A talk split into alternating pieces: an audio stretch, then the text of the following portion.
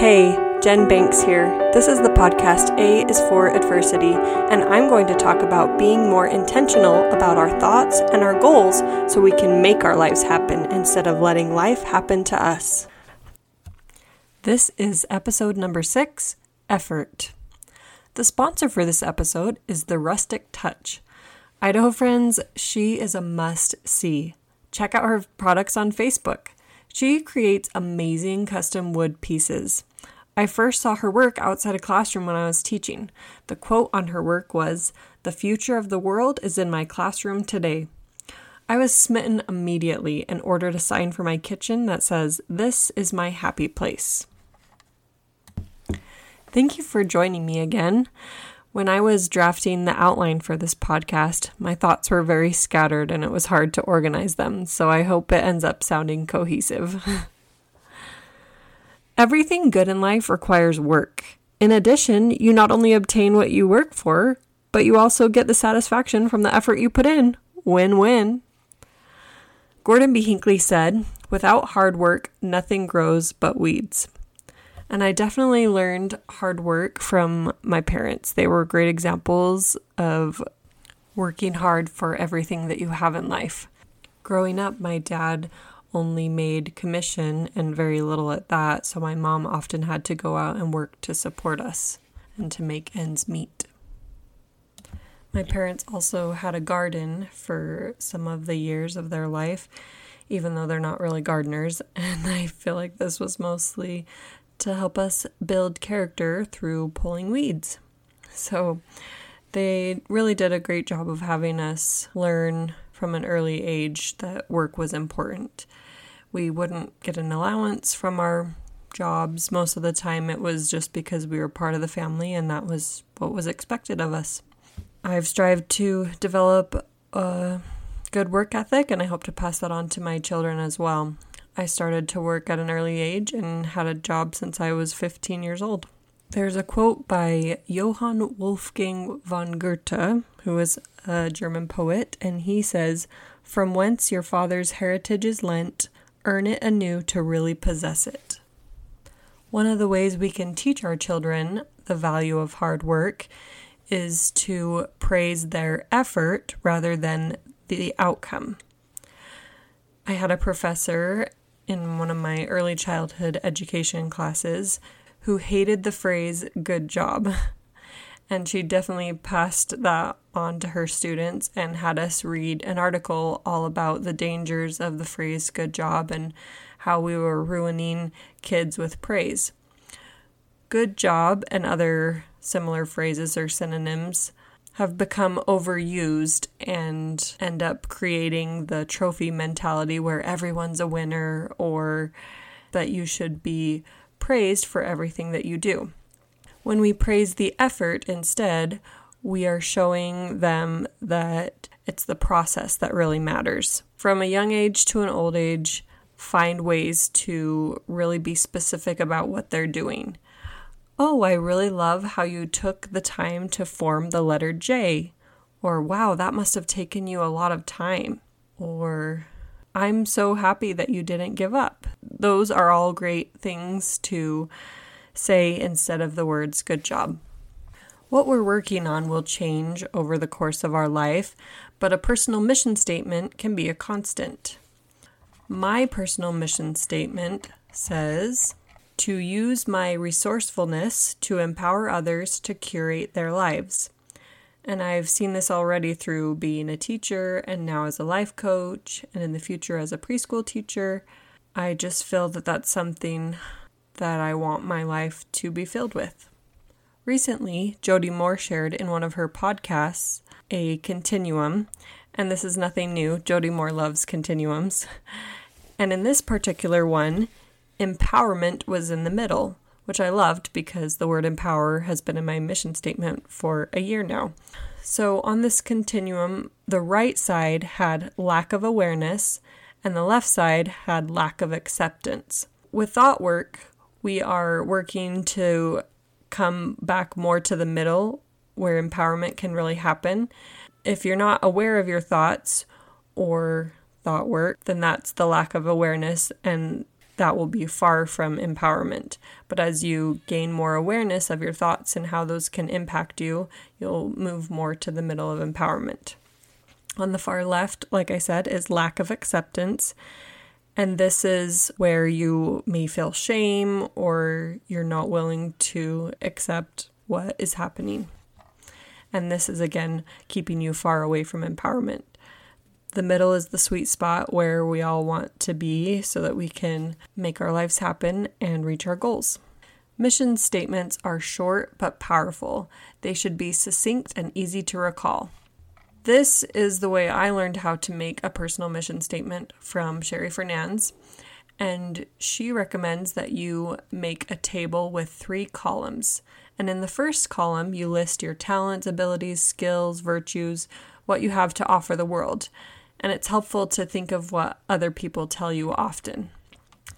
Second, in the second column, is verbs short, very few words. These might include verbs like teach, empower, strengthen, build, inspire. Again, very short.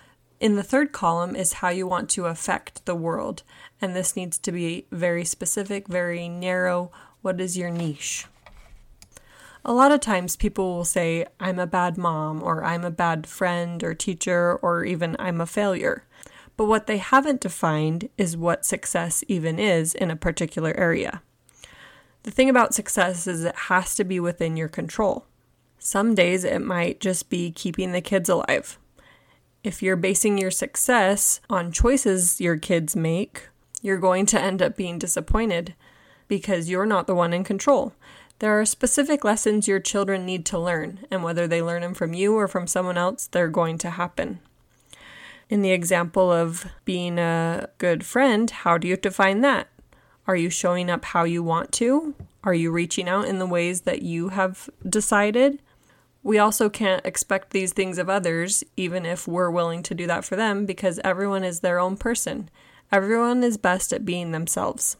In the case of a teacher, did you present the material you needed to? Did you show up on time? Did you fulfill your job description?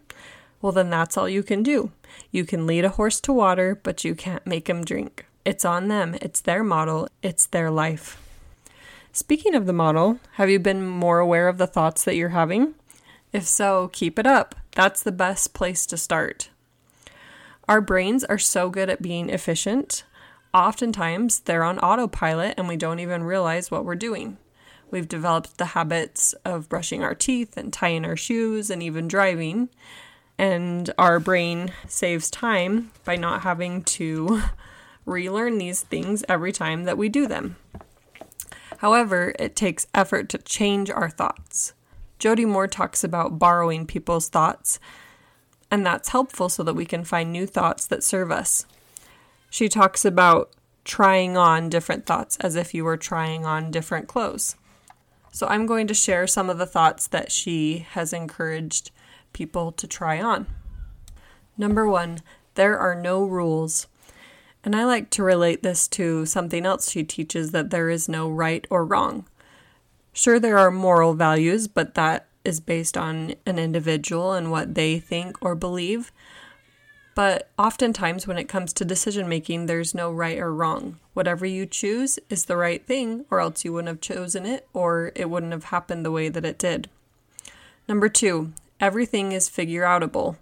And this is so helpful. When you're stuck, just talk to yourself that way. Everything is figure outable, and you will find a way. Number three, I don't need to know how. And I talked a lot about this one in the last episode. Number four, I want to spend my mind juice wisely. And that's Jody's way of talking about your energy or your thought power. How do you want to spend that energy?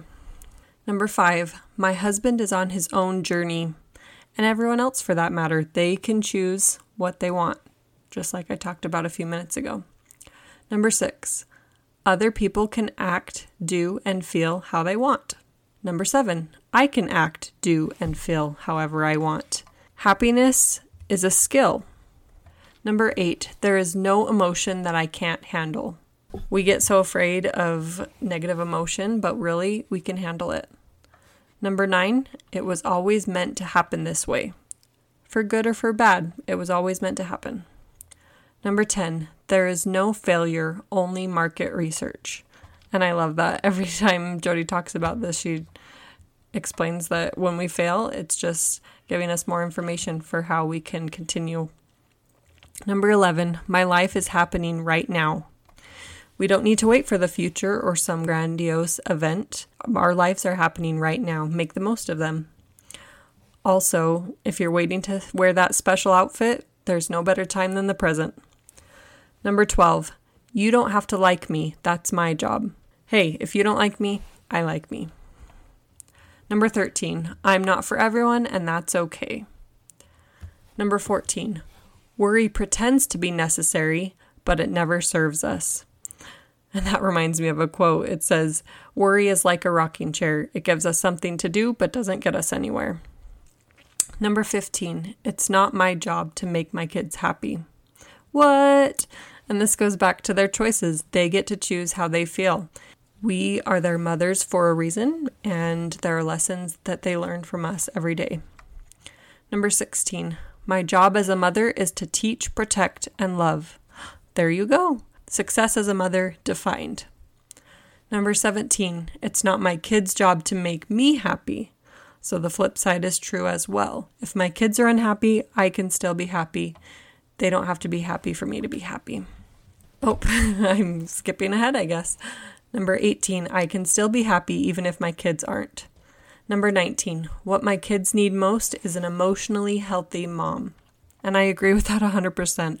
We can show up way better for our kids if we are on a better path.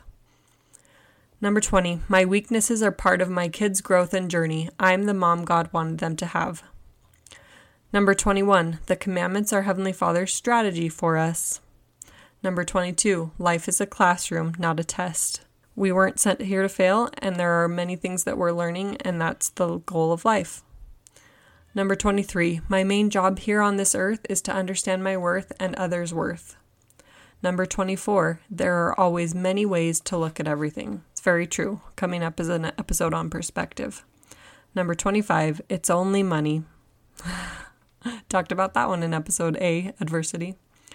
Number 26, nothing ever stays the same. Take comfort during trial, cherish good times in the moment. Number 27. My life is richer when I tell myself the truth and when I live in the truth. And those are Jody's thoughts to try on. Borrow some of those and work to start changing your brain. Remember, our thoughts lead to our feelings.